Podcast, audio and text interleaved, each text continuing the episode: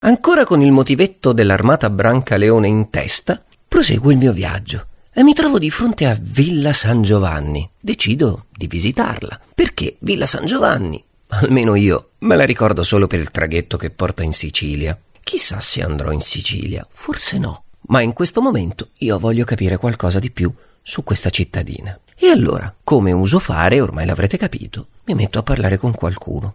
E mi dicono che Villa San Giovanni è famosa per l'erica da pipa. Beh, lì per lì, sinceramente io non capisco di cosa stiano parlando, ma poi mi documento e scopro che tra marzo e maggio su queste montagne calabresi è facile poter ammirare le bellissime distese di Erica arborea. Ecco, ora torna tutto. Si tratta di un arbusto sempreverde dalla corteccia rossa, foglie aghiformi e fiori grandi e profumati. In passato veniva usata come pianta officinale, grazie al suo effetto diuretico e disinfettante.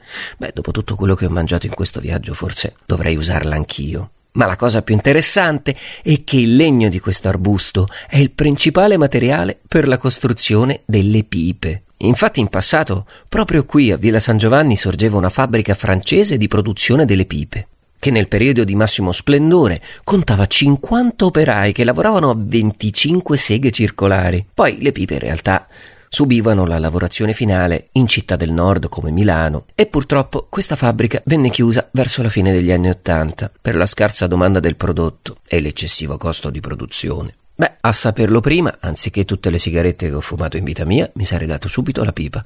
Magari avrei salvato questa fabbrica.